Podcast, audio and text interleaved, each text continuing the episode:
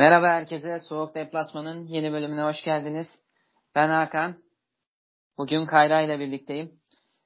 Sivasspor bugün Antalyaspor'la 2-2 berabere kaldı. Takımı konuşacağız, sorunları konuşacağız, her şeyi konuşacağız. Hoş geldin Kayra. Hoş buldum Hakan, nasılsın? Pek iyi değilim, yani takım hiç tat vermiyor. Zaten hayatta da şu an günümüzde çok olumlu gelişmeler olmuyor. Öyle söyleyeyim. Sen nasılsın?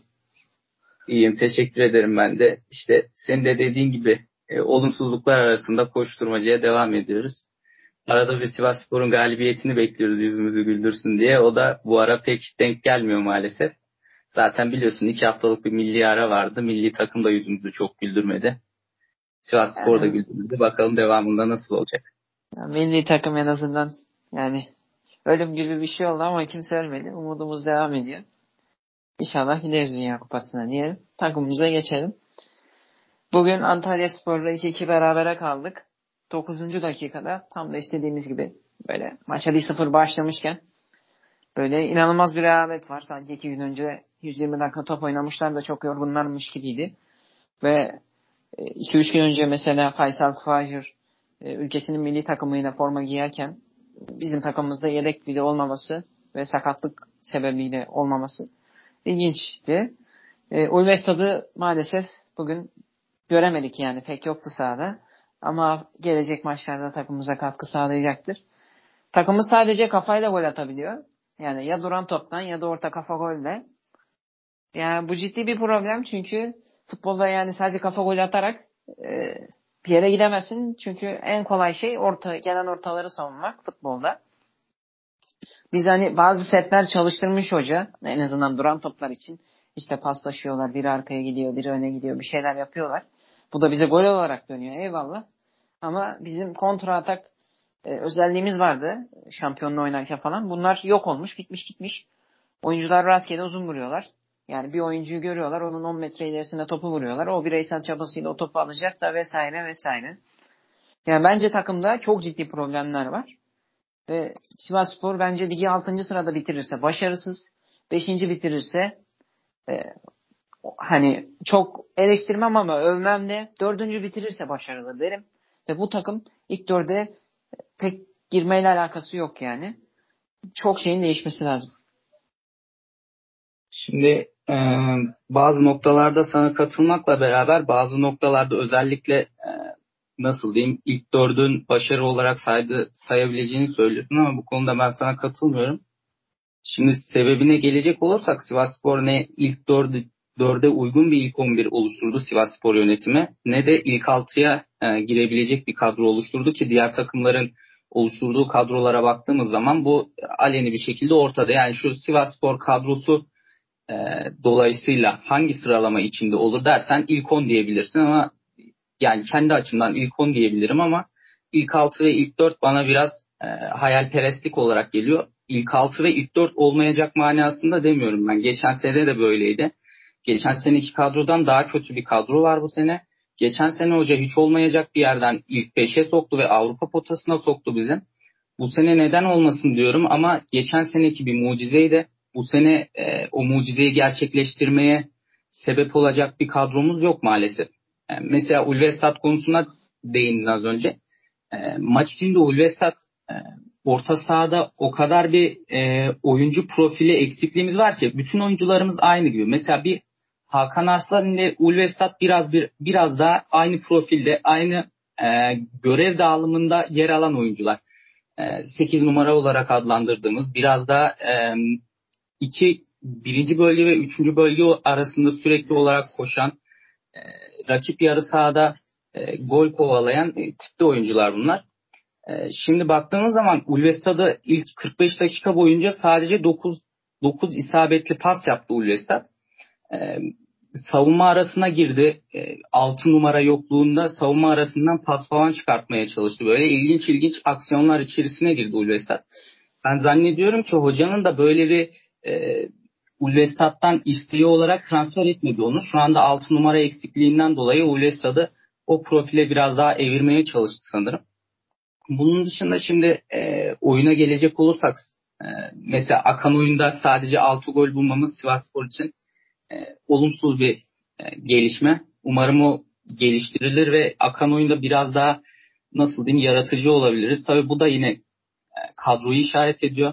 Sivasspor'da şu anda temiz ayağı olan teknik oyuncu, pozisyon yaratabilecek oyuncu sayısı kaç diye bir düşünsek şöyle ya 1 deriz ya 2 deriz. Gradel ve Faysal diyebiliriz. Bunun dışında Sivasspor kadrosunda maalesef ki arkadaşlarına pozisyon yaratacak, pozisyona sokacak 3. bir oyuncu, 4. bir oyuncu yok maalesef.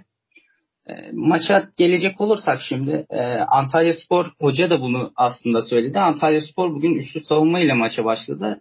Teknik ekip de bunu beklemediğini ve ilk yarıda zaten bunu da bize hissettirerek oynadı Sivasspor. Yani rakibin üçlü savunmasına karşı bek oyuncularını çizgiye attılar. Kanat oyuncularını backstoper arasına soktular. Oyunu biraz daha genişlettiler. Şimdi Sivasspor kanatlarına baktığınız zaman Pedro Henrique de yaşlı. Yani futbol için yaşlı diyeyim. Gradel de futbol için yaşlı oyuncular ve onlar bek oyuncularını savunmaya giderken hücumda çok fazla eksik kaldık mesela. Bu Sivasspor'un biraz daha hücumda etkisiz gözükmesine ve aynı zamanda çok az sayıda 3. bölgede gözükmesine sebep oldu Sivasspor'un. Bunun dışında Antalyaspor Sivasspor'a birebir ve çok tempolu bir baskı yaptı. Özellikle biz defanstan çıkmaya çalıştık. Sivasspor bunu genellikle yapmaz aslında. Uzun toplar kaleciden ileriye 3. bölgeye işte out atışlarında vesaire olsun. Uzun toplarla biraz daha yerleşmeye çalışan bir takım Sivasspor. Bunu biraz daha bırakmak adına aslında çalışmalar yapılmış devre arasında ama Antalyaspor o kadar eforlu ve o kadar dirençli bir pres yaptı ki Sivasspor'a karşı. Ahmet Oğuz muhtemelen kariyerinin en kötü maçlarından birini oynadı ve direnemedi buna. Zaten ilk yarının sonunda da çıktı. Oyunun ilk yarısı ve ikinci yarısı aslında bambaşkaydı. Hoca da bunu söyledi. İlk yarıda yaptığımız hamleler başarısız oldu. Onların böyle oynayacağını bilmiyorduk tarzı bir açıklama yaptı Rıza Çalımbay. Ama ikinci yarıda biraz daha düzenli, biraz daha derli toplu bir oyun ortaya koyduk. Yine 3. bölgede yaratıcılık eksikliğimiz çok fazlaydı. Ki bunu hemen hemen hiç pozisyona girmeyerek de kanıtlamış olduk. Ama bilmiyorum yani biz devre arasını beklemek zorunda mı kalacağız? Yoksa yine geçen sezonun devre arasından sonra hocanın böyle yaptığı ekstra işler mesela takımı bazen ileriye götürüyordu, marke ediyordu. Birebir marke ediyordu rakibi. Öyle başarılı olmuştuk kimi maçlarda. Kimi maçlarda çok iyi geçişler falan elde etmiştik. Bu sene nasıl bir planı, nasıl bir acil çıkış noktası bulacak çok merak ediyorum. Ya şöyle söyleyeyim. Öncelikle ben sana katılmıyorum. Geçen yıldan daha iyi bir kadromuz var. Hayır. Mevki bakacak olursak Muammer kalede güven veriyor. Hata yapmıyor. Kiye'yi Ali zaten geçen sene Ali oynadı. Beklere falan bakacak olursak Uğur Çiftçi var. Geçen yılda vardı. Çok üst düzey bir stoper alındı. Gerçekten çok üst düzey iyi bir stoper aldık. Gutas. Ama yanında kim oynuyor? Mesela bugün gol attı. Ama Caner kötü bir futbolcu ve kötü bir stoper. Oynamaması gerekiyor. Bunun yanında Samba Kamara oynaması gerekiyor. Çünkü ayağını hiçbir şekilde kullanmıyor Caner ve zaten 4 puan falan Caner'in yüzünden kaybettik şimdiye kadar. Araya gireceğim demiştin. Şimdi Caner konusunda yani ben Caner'i günahım kadar sevmem şimdi. Beni tanıyan arkadaşlar da çok iyi biliyor, sen de çok iyi biliyorsun ama Caner'in şimdi son 2-3 maçlık performansını ele aldığımız zaman Caner'e ben hiçbir şekilde haksızlık edilmemesi gerektiğini düşünüyorum. Aynı şekilde Gutas'ı ne kadar sevdiğim ve Gutas'ın performansının ne kadar üst düzey olduğunu bilerek şunu da aktarmak istiyorum. Robin Yalçın da Gutas'tan az derece bir performans göstermiyordu geçen sene. Ama Robin Yalçın Gutas kadar savunmayı bilen, savunma yapabilen bir oyuncu değil. Ondan daha iyi ayağı var. Ama Gutas çok fazla bir inanılmaz bir gol katkısı yaptı. Hem de savunmada çok başarılı.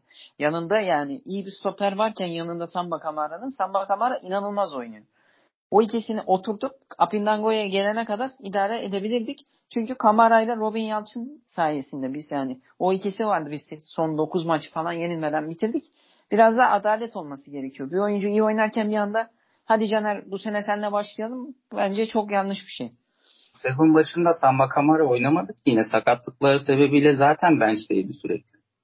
Geçen sezonun sonunda çok iyi performans gösterdi maalesef. Ya evet. Birkaç maç bak çok eleştirdim ben de. Mesela ilk iki maçta bize maçlar kaybettirdi. Kırılma yani çok kırılma anlarında kritik hatalar. Diskonyaspor'u dinlemiyorsun ki beni. Nasıl kesersen böyle konuşamayız ki. Yok konuşuyoruz. Yani, yok şöyle bak şimdi.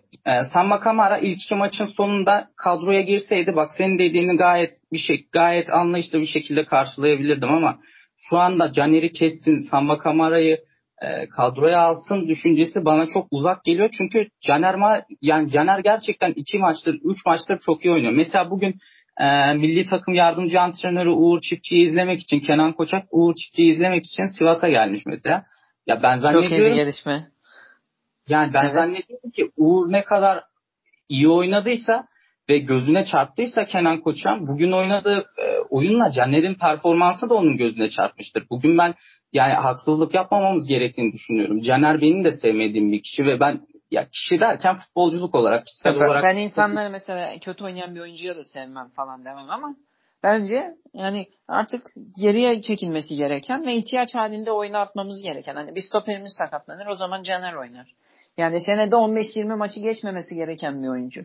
Caner biz yani bütün sezonu 38 maçın 38'i hadi ilk 11'de oyna diye güvenebileceğimiz bir oyuncu değil. Çünkü artık takımımızın bir level atlamasını istiyoruz. Yani bir yerden bir eşik atlamasını istiyoruz. Bunun için de bazı oyuncuları artık yavaş yavaş geri çekmemiz lazım hissettirmeden. Benim düşüncem bu şekilde. Yani mesela senin dediğin gibi bir level atlamamız gerektiğine ben de inanıyorum ama şu anda yani sezon içinde Caner iyi performans gösteriyorken Samba'yı çekmek bence güzel olur Caner'e. Ama devre arasında iyi bir stoper transferi mutlaka lazım. Bu konuda katılıyorum sana. Şimdi mevkilere Caner dedik, Gutas dedik. Beklerimizin Uğur Çiftçi var. Diğer bekimizde yani Ahmet Oğuz. Ahmet Oğuz ya çok iyi oynuyor ya çok kötü oynuyor. Hiç standardı yok maalesef. Ya çok çok iyi oynuyor kusursuz ya da kötü başlayınca kötü gidiyor. Bunun bir düzeltilmesi lazım. Çünkü bu mental bir problem bence. Yani oyuncuyu odaklanmasıyla ilgili herhalde bir hata var. Maçı iki hata yapınca kopuyor gibi gördüm. Bugün ilk yarı çok kötü oynadı. Zaten hoca da gördü çıkardı. Ahmet Oğuz bence iyi bir oyuncu. Yani başta hiç beğenmemiştim ama gerçekten hani o kapasitesi var. Yani kendisi de level atlayabilir. Yani takımımızın yeni halinde kalıcı bir sağ bek olarak takımda kalabilir. Uzun böyle ne bileyim Sivasspor şampiyonluğu Ahmet Oğuz'la mesela gidebilir. Ben buna inanıyorum. Hani vasat kalmaz ama mental problemlerini falan çözmesi lazım. Ön libero bence Azubuike çok iyi bir oyuncu ama bize hiçbir şey oynamıyor. Çok kötü oynuyor. Bu bence yani bir oyuncu iyiyse ve takımında kötü oynuyorsa yani yeni transfer olduğu takımda bu yani hocayla ilişkilendirmemiz gerekiyor. Bu oyuncuyu niye kullanamıyoruz? Niye bu kadar kötü? Fizik kalitesi niye bu kadar düşük? Yani Azubuike şampiyonluk yaşamış. Başakşehir'in şampiyonluk yaşamış kadrosunda. Hani çok maç oynadı. Hani en az 20 maçı vardır. Yani sonradan girdiği falan. Ve kaliteli bir oyuncu. Yani Sivasspor Çapa mevkisinde yani 6 numarada Azubuike'yi orayı sabitlese ve Azubuike kendi performansına biraz gelse oyunumuza inanılmaz katkısı olur. Ama biz Azubuike'yi oynattık. Hoca yani şans da verdi. Ama adam hiçbir şey oynamıyor. Yani bitik. Fizik kalitesi de bitik. Bu oyuncuyu alırken hani bakmadınız mı fizik kalitesine falan. Çünkü çok bence yetenekli bir oyuncu, kaliteli bir oyuncu. Biraz hani üstüne gidilmesi gerekiyor. Bu oyuncuyu takıma kazandırmamız gerekiyor. Çünkü çok önemli. Ulvestad 6 numara değil. Bugün bence daha çok Hakan onu yapmaya çalıştı. Beraber değişmeli yapmaya çalıştılar ataktan atağa ama ikisi de beceremedi. Ulvestad o yüzden kötü oynadığı için oyundan çıktı. Ama Ulvestad sezon bitene kadar bence bize en az 5 gol atar. En az 3 tane daha asist yapar. Kaliteli bir oyuncu ama daha çok yani oyunun hücumuna katkı verecek gibi. 8 numarayı onu biraz sabitleyip takıma aidiyetini sağlayabilirsek Ulvestad biraz zaman geçtikçe performansını yükseltecektir. Hakan Arslan'ın her gün performansı maalesef düşüyor. Çok sevdiğim bir oyuncudur. Her gün düşüyor ve yani yanına pas atarken bile yani pası cılız atıyor. Yani isabet oluyor ama pas çok yavaş. Uzun toplar deniyor. Yani yapamıyorsan o kadar yetenekli değilsen uzun top denemek zorunda değilsin. Kısa verirsin. Yanındaki arkadaşına verirsin. O uzun oynar. Yani Hakan Arslan kendi oyununu oynasın. Senede bize 6-7 kafa golü atsın. İşte kaleciden dönen topu tamamlasın falan. Biz zaten razıyız orta sahada ondan. Çok böyle kendisinin yapamayacağı şeyleri yapmaya çalıştığı için kötü gözüküyor. Zaten kendi oyununu oynadığında ligimiz için çok yeterli bir oyuncu. Yani düzenli ilk 11 oynayabilir. Hücum hattında biz Leje Jenkins'e bir forvet aldık ve bu oyuncu iyi bir oyuncu. Ama adam sakatlandı. Nasıl sakatlandı? Ne kadar süre oynamayacak? Hiçbir şey paylaşılmıyor. Bizim oyunumuz için çok önemli. Ve bu da Leje Jenkins olmayınca tabii hocanın Yatabari aşkı tekrar alevlendi. Yatabari'yi maalesef her maç görüyoruz. Kayode de çünkü çok istikrarlı bir oyuncu olmadığı için, oyununu 90 dakikaya yayamadığı için mecburen Yatabari'ye girmek zorunda kalıyor. Yatabari'ye girince de artık herkes Uğur'a uzun vuruyor. Bu da tabii oyunumuzun kalitesini düşürüyor. Ve Sivasspor artık orta kafa gol olarak yeni setler düzenlemiş hoca. Yani nasıl orta kafa golü kolay yaparız diye. Ama onun dışında hiç bir gelişim yok. Geçen yıl savunmamız çok iyiydi. Özellikle kazanırken. Ve bunun da Avrupa maçlarından kazandığımızı düşünüyorum ben. Özellikle bir araya da 1-0 yenildiğimiz maçta falan. Onlardan gördüğümüz şeyleri yavaş yavaş takıma uyguladık. O tecrübe denir buna tabii haliyle. Savunmamız çok gelişti ligin ikinci yarısında. Ama bu yıl bakıyoruz yine savunma evlere şenlik. İşte kim gününde olursa öyle takılıyoruz. Ve maçı 0-0 götürüp işte bir duran toptan falan bir kafa golü atalım da maçı 1-0 bitirelim havasındayız. Bu şekilde bu takım hani 5.liğe 4.liğe gelemez. Gelmesi için önce bir Gradel'i hayata döndürmemiz gerekiyor. Gradel çok kötü oynuyor. Hani kendi performansına göre düşünürsek çok kötü oynuyor. Gradel daha bugün ilk asistini yapmış. Spiker'in söylediğine göre. Gradel yani bu ligin geçen yıl bence en iyi oyuncusuydu. Gezal'la birlikte. Muhteşem yetenekli, inanılmaz bir oyuncu. Gradel'in biraz futbola dönmesi lazım.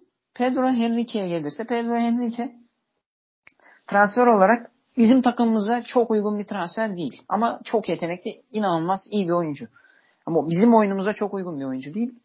Daha çok şut atmayı seven, çok geri gelmeyen, takımında lider olan, işte kırmızı karta yatkın. Biz de tabii öyle bir şeyini görmedik daha ama. Yani klasik bir kanat gibi oynamıyor. Ama Rıza Hoca istiyor ki klasik bir kanat olsun. Gradel gibi pır. Hani hızlı, geri savunma da yapan falan. Ama Henrique öyle değil. Öyle bir oyuncuya gidip 1,5 milyon euro Sivasspor tarihinde inanılmaz bir bonservis bedeli ödemek akıl tutulması bence. O parayla yani neleri alırdık. Mesela Karagümrük'te Endağ vardı. Onu 2,5'a satıyorlardı. İptal olmuş falan. Yani ikna ederdik. Onu alırdık mesela. O bizim takımımızda uçardı. Gradel'le birlikte. Ya da ne bileyim Gradel gibi hani kısa siyahi bir oyuncu alıp hızlı çok inanılmaz bir takım haline gelebilirdik. Takımımızda çok sorun var. Yani ufak tefek sorunlar. Hiçbiri ciddi sorun gibi değil bence. Ama çok ufak çok problem var. Böylesi pis oluyor. Yani takımda çok ciddi bir problem olur. Çözersin biter. Ama bizim takımda ufak şeyler var. Ufak sorunlar var. Ama çok fazla var. Yani bir takım ya gol atamaz. Hani atamıyor diye şey yaparsın. İşte bir forvet alırsın. Gelir sorununu çözer. Ya da çok gol yiyordur. Hemen bir stoper koyarsın. Ne bileyim bir bekin kötüdür falan. Sivasspor'da yani her yerde sorun var ama ufak sorunlar. Yani Sivasspor'un bence 4-5 transfere ihtiyacı var falan demem. Biraz da yani birlikte çalışılması gereken, incelenmesi gereken, üstüne düşünmesi gereken sorunlar. İnşallah takımımız bu sorunlarını çözer ve ligde tekrardan yukarıya doğru ivmelenir ve oyununu da yukarıya doğru ivmeler. Şu ana kadar Sivasspor'un muhteşem oynadı, ezdi geçti diyebileceğin tek bir maçı var. O da Karagümrük. Çok kötü oynadı diyeceğim. En az 3 tane maçı var. Gerisi de vasat yani. Ne iyi dersin ne kötü. Yani aynen oyun kalitesi açısından dediklerine katılıyorum. Yani Karagümrük karşılaşmasında Sivasspor bir eze galip geldi. Diğer maçlar hep sıkıntılıydı. Zaten bir yanlış hatırlamıyorsam biz zaten Malatya maçında galip geldik. Evet. Büyük maçında galip geldik. Başka galibiyetimiz var mı? Yok. 2 galibiyetimiz var. 3 beraberlik, 3 mağlubiyet. Aynen. Ya dediğim gibi oyun konusunda sıkıntılarımız var. Ama ben şuna da bağlıyorum. Mesela az önce Azubuike konusuna da değindin. Rıza Çalımbay ben Azubuike transfer olduğu zaman Rıza Çalımbay'ın beraber çalıştığı ön libero oyuncularına da bir baktım. Dikkat ettim.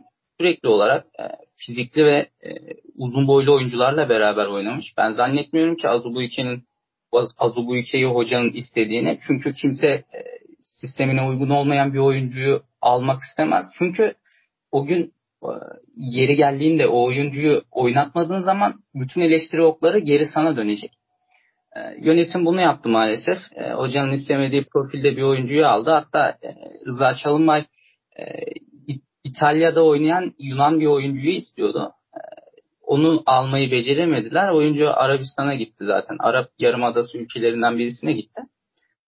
O da fizikli bir oyuncuydu vesaire. Yani Azubuike konusu maalesef hocanın sistemi... Şöyle ben araya gireyim. 6 numara fizikli olması gerekir mi? Bence gerekmez. Mesela Verratti var. Bu mevkinin en iyi oyuncusu. Fizikli mi? Değil. Azubuike yani Başakşehir'de falan oynarken ikili mücadele kaybetmeyen bir oyuncu. Yani düşüyor, foul alıyor. Top tekniği inanılmaz yüksek. Hızlı. Verratti bir örnek daha vardı. İsmini unuttum oyuncunun. Yani mesela Kante. Kante de kısa boylu, fizikli bir oyuncu değil. Hani o 6-8 oynuyor ama böyle orta saha fizikli olması gerekiyor mu? Çok düşünmüyorum yani. Öyle şart diyemem. Ya tabii. Yani senin dediğin gibi farklı profilde oyuncular çok fazla var. Mesela Pirlo da kısa boylu bir oyuncuydu ama stil olarak hem Kante'den hem Verratti'den farklı olmasına rağmen verimli bir oyuncuydu ve dünyanın üst düzey kulüplerinde oynadılar. Şimdi saydığımız oyuncular, Kante de dünyanın üst düzey kulüplerinde oynuyor. Fransa milli takımı ve Chelsea olsun. Diğer saydığım Verratti de aynı şekilde Paris Saint-Germain ve milli takımında oynuyor işte. İtalya milli takımında oynuyor. Yani bunlar üst düzey oyuncular ama şimdi ülkenin futbol seviyesini ele aldığımız zaman bazı şeyleri hala kara tahtaya, yani kara düzen yapmak zorunda kalıyorsun.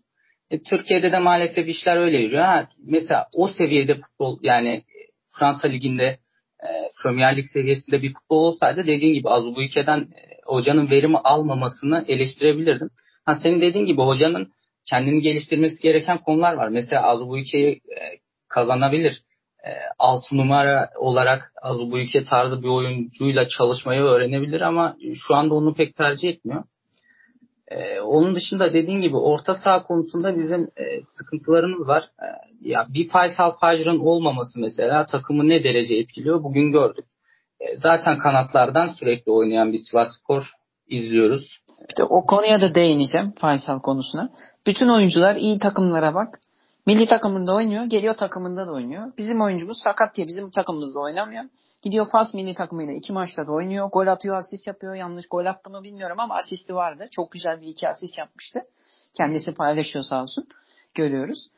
Oynuyor 2 maçta da. Süre alıyor. Sonra Sivasspor'a geliyor. Türkiye'ye geliyor. Yine sakat diye kadroda yok. Yani milli takımında oynayabiliyorsa niye bizde oynayamıyor? Çünkü biz para ödüyoruz. Önce bizde yani. Bütün oyuncular büyük çoğunluğu kulüp takımlarının öncelik verir. Sakatlık vesaire durumlarında. Sakatsan milli takımında da oynamam. Milli takımında oynuyorsan en azından gel yedek kulübesinde otur. Hani son 15 dakika oyuna sokardık. Ya şöyle yani işin iç senaryosunu bilmemekle beraber Caner Osman Paşa mesela röportajında şöyle dedi. Milli maçta sakatlandı Faysal dedi. Tabii bilmiyoruz. Bilinçli bir şekilde mi oynamadı veya işin içinde başka bir durumlar mı var bilmiyoruz ama art niyetli bir şey varsa tabii ki yanlış ve kulübün gerekli adımları atması gerekiyor. Bu Faysal olur, Ahmet olur, Mehmet olur. İsim hiç önemli değil. Bu oynadığı kulübe yapılan bir saygısızlık olur ki geçen sene mesela Tyler Boyd bunu yapmıştı maalesef. Bilmiyorum, ben Faysal'ın bunu yapacağını düşünmüyorum ama öyle bir durum söz konusuysa kulübün gerekli adımları atmasını bekliyorum. Ya ben saygısızlık yaptı demiyorum ama yani bu oyuncu ikna edersen bence oynardı. Yani bir problem var demek ki. Çünkü bazı oyuncular mesela Messi'nin sözleşmesinde madde var. Arjantin milli takımı benim için önceliklidir. Orada oynarım. Paris'te oynamam diyor mesela. Öyle bir çakışırsa falan ki Arjantin'de oynuyor. Harbiden de Paris'te kadroda olmuyor. Ama bizde böyle bir şey yok. 3 gün önce Fas'ın milli maçı var. Oynuyorsun. Gol, asist yapıyorsun. Bir daha hani bir haftada 2 maç oynandı milli takımda. Faysal ikisinde de oynadı. Süre aldı.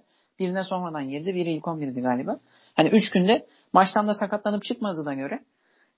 Yani ne oldu? Bir de bizde son Beşiktaş maçında da oynamadı.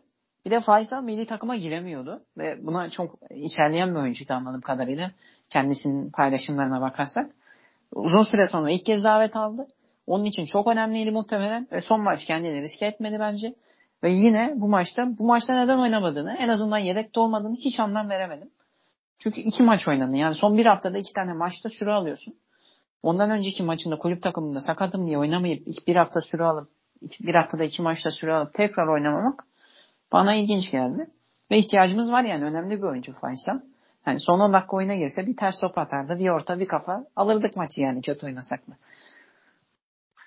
Yani öyle tabii, ben şu anda çok yorum yapamıyorum işin iç kısmını bilmediğim için ama istersen konuyu değiştirelim yavaştan. Az önce de bir değindim ufaktan. Kenan Koçak bugün Uğur Çiftçi'yi izlemeye geldi mesela. Uğur Çiftçi de bugün asistini yaptı.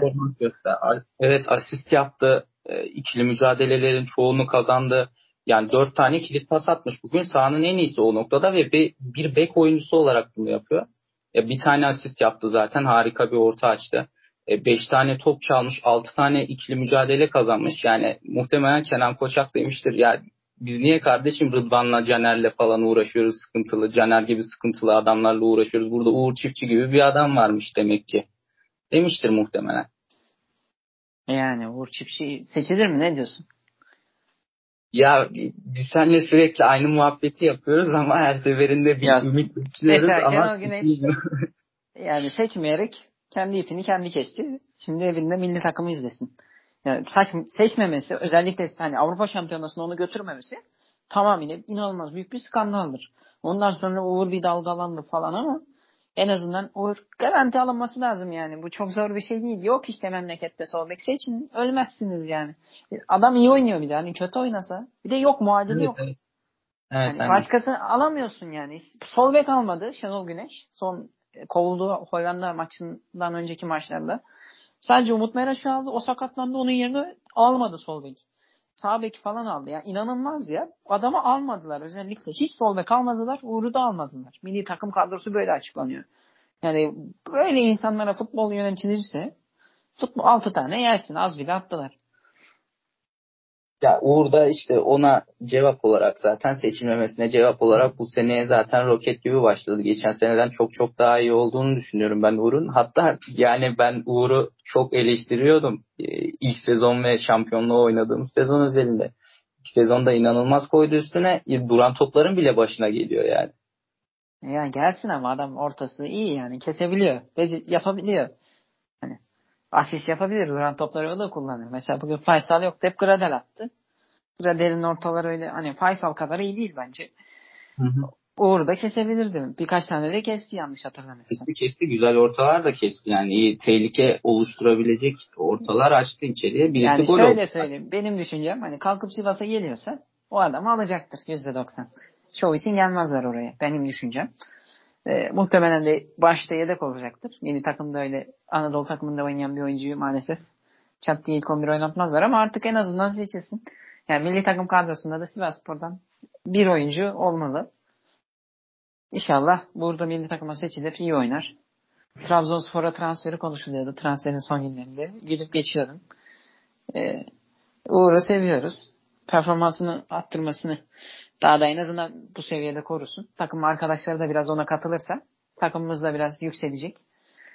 Ben takımın her şeye rağmen bir yerde bir hani Rıza Çalımbay'ı hep eleştiriyorum. Başarılı olsa da eleştiriyorum. Çünkü hiçbir zaman şey yapmıyor. Yani nasıl diyeyim, o özgüvenli bir röportaj verdiğini asla görmedim. Hep rakip çok güçlü. İşte şöyle olacak, böyle olacak. Hiç yani bugün çıkıp yanmak için oynayacağız falan. İşte çok izleyeceğiz falan. Yani ne olursa olsun kazanmamız gerekiyor diyor. Biliyorum, gördüm. Ama yani biraz da maç öncesi işte Antalyaspor çok tehlikeli falan diyor mesela. Yani üzgün olmalıyız ama mesela Kayode bir puan iyi demiş. İlginç. Yani, bence eleştirmemiz gereken konu o. Çünkü şöyle Antalyaspor Hamilton da olsun, Doğukan Sinik de olsun, teknik direktörleri sanırım Hollandalı bir yardımcı antrenör getirmişler. Hepsi dediler ki Sivasspor maçından bir puan almak bizim için çok iyi bir sonuç. Gayet mutlu, sevinçli bir şekilde röportaj verdiler. Yani Kayode'nin bir puan iyidir demesi benim için eleştirilmesi gereken bir nokta. Sivasspor bu sık maçlardan 3 puan hedefleyerek oynaması gerekiyor. Hoca da buna yönelik bir açıklama yapmıştım. Maç sonunda zaten. Ben o konuda hocayı yanlış bulmuyorum. İşte yani hoca ne yapıyor ediyor. Bir yolunu buluyor. Takımı bir şekilde yükseltiyor. O yüzden yani beklentim var hala hocadan. Kesinlikle. Bir şekilde bir ivme yakalarsak, bu iki zaten çok kötü bir lig bence. Türkiye Ligi inanılmaz düşük seviye, inanılmaz kalite çok düşük. Hani taraftar olmasam Sivasspor'un Yani maçı izlemem, öyle söyleyeyim. O yüzden bir yolunu bulup böyle bir 3-4 maç kazandım zaten. Hop, kendimizi 6. falan buluyoruz, 5. falan buluyoruz. Öyle bir seri yakalarsak devamı gelecektir diye umut ediyorum ve bu seriyle biraz şansa ihtiyacımız var seriyi yakalarken. Hani bir iki maçı kazanırken zorlanarak kazanıyorsun ama devamı her kazandıktan sonra daha iyi oynuyorsun. Alışkanlıktır kazanmakta. İnşallah takımımız yukarılara yükselir tekrar ve o Avrupa potasına gelir. En azından ligde bir şey yapamayacaksak da kupayı alalım. Yani bir kupa kazanalım. Yani Ziraat Türkiye Kupası'nı kazanmak bence hiç zor değil. Sadece buna biraz odaklanmak lazım. Çünkü büyük takımlar hemen pat patır dökülüyorlar yani. Çok istemiyorlar. Bir tanesi yakalıyor, yakalmıyor. Çeyrek finale falan. Hepsi saçma sapan takımlara bir yolunu bulup eleniyorlar. Sivasspor'da 2 yıldır yanlış hatırlamıyorsam Antalyaspor'a eleniyoruz. Çeyrek finalde galiba. Yani aynen, oralarda geziyoruz. Yani bir final oynarsak kupayı alırız. Ve kupayı almakta, yani mesela ligde 4. olmaktansa kupayı almayı kesinlikle tercih ederim. Kesinlikle. Ben de yani Sivasspor'un artık Rıza Çalımbay yönetiminde 3 sezonluk performansını, bu sezon 3. sezon oluyor. 3 sezonluk performansını ele aldığımız zaman Rıza Çalınbay'ın artık bu takımla bir kupayı hak ettiğini düşünüyorum. Zaten şampiyonluğu bize harika, yani 4-4'lük bir takım olsak bile bu ülkede Antalya takımı 20 senede bir, 30 senede bir şampiyon oluyor zaten. İzin vermezler yani. Yani çok fazla sevmem bu tip muhabbetleri ama yani Türkiye'de maalesef bu işler böyle yürüyor. İzin vermiyorlar bir şekilde şampiyon olmasına takımların, Anadolu takımlarının özellikle. Yani dediğim gibi ben de Ziraat Türkiye Kupası'na odaklanmamız gerektiğini düşünüyorum ama şimdi Rıza Çalınbay maalesef ikili karşılaşmalarda da iki turda oynanan kupa karşılaşmalarında da çok iyi olmadığını gördük maalesef. Hem Konferans Ligi'nde Batum karşılaşması falan bence çok iç açıcı bir tecrübe değildi bizim için maalesef. Hem kupadaki iki ayaklı karşılaşmalar olsun. 2 sezondur oynadığımız Antalyaspor karşılaşmaları. Hocanın orada bir zaafı olduğu kesin ama ben Rıza Çalınbay'ın bunu başarabilecek bir hoca olduğuna sonuna kadar inanıyorum. Kendisinin Ziraat Türkiye Kupası olmasa bile oyunculardan alabileceği maksimum verimi alıp ligde en iyi yerde bitirebileceğine de inanıyorum. Her ne kadar kadromuzun ben çok iyi olmadığını düşünmeme rağmen İnşallah bu senede bir şekilde iyi bir şekilde sezonu kapatacağız. İnşallah kupayla kapatırız tabii. İnşallah yavaş yavaş soğuk deplasmanın sonuna gelelim. Hı. Yani açıkçası çok ekleyecek bir şeyim var mı diye düşünüyorum. Yok. İnşallah takımımız yükselir, daha iyi yerlere gelir. İnşallah Uğur Çiftçi milli takıma artık hak ettiği yere gider. Ve takımımızda yani geçen sezon 10 maç kala falan demiştim. Biz hiç yenilmeyeceğiz demiştim sezon sonuna kadar. Yenilmemiştik. Bu sezon öyle bir şey tabii ki de söylemem. Ama bu sezonda inşallah takımımız kupayı alsın diyelim.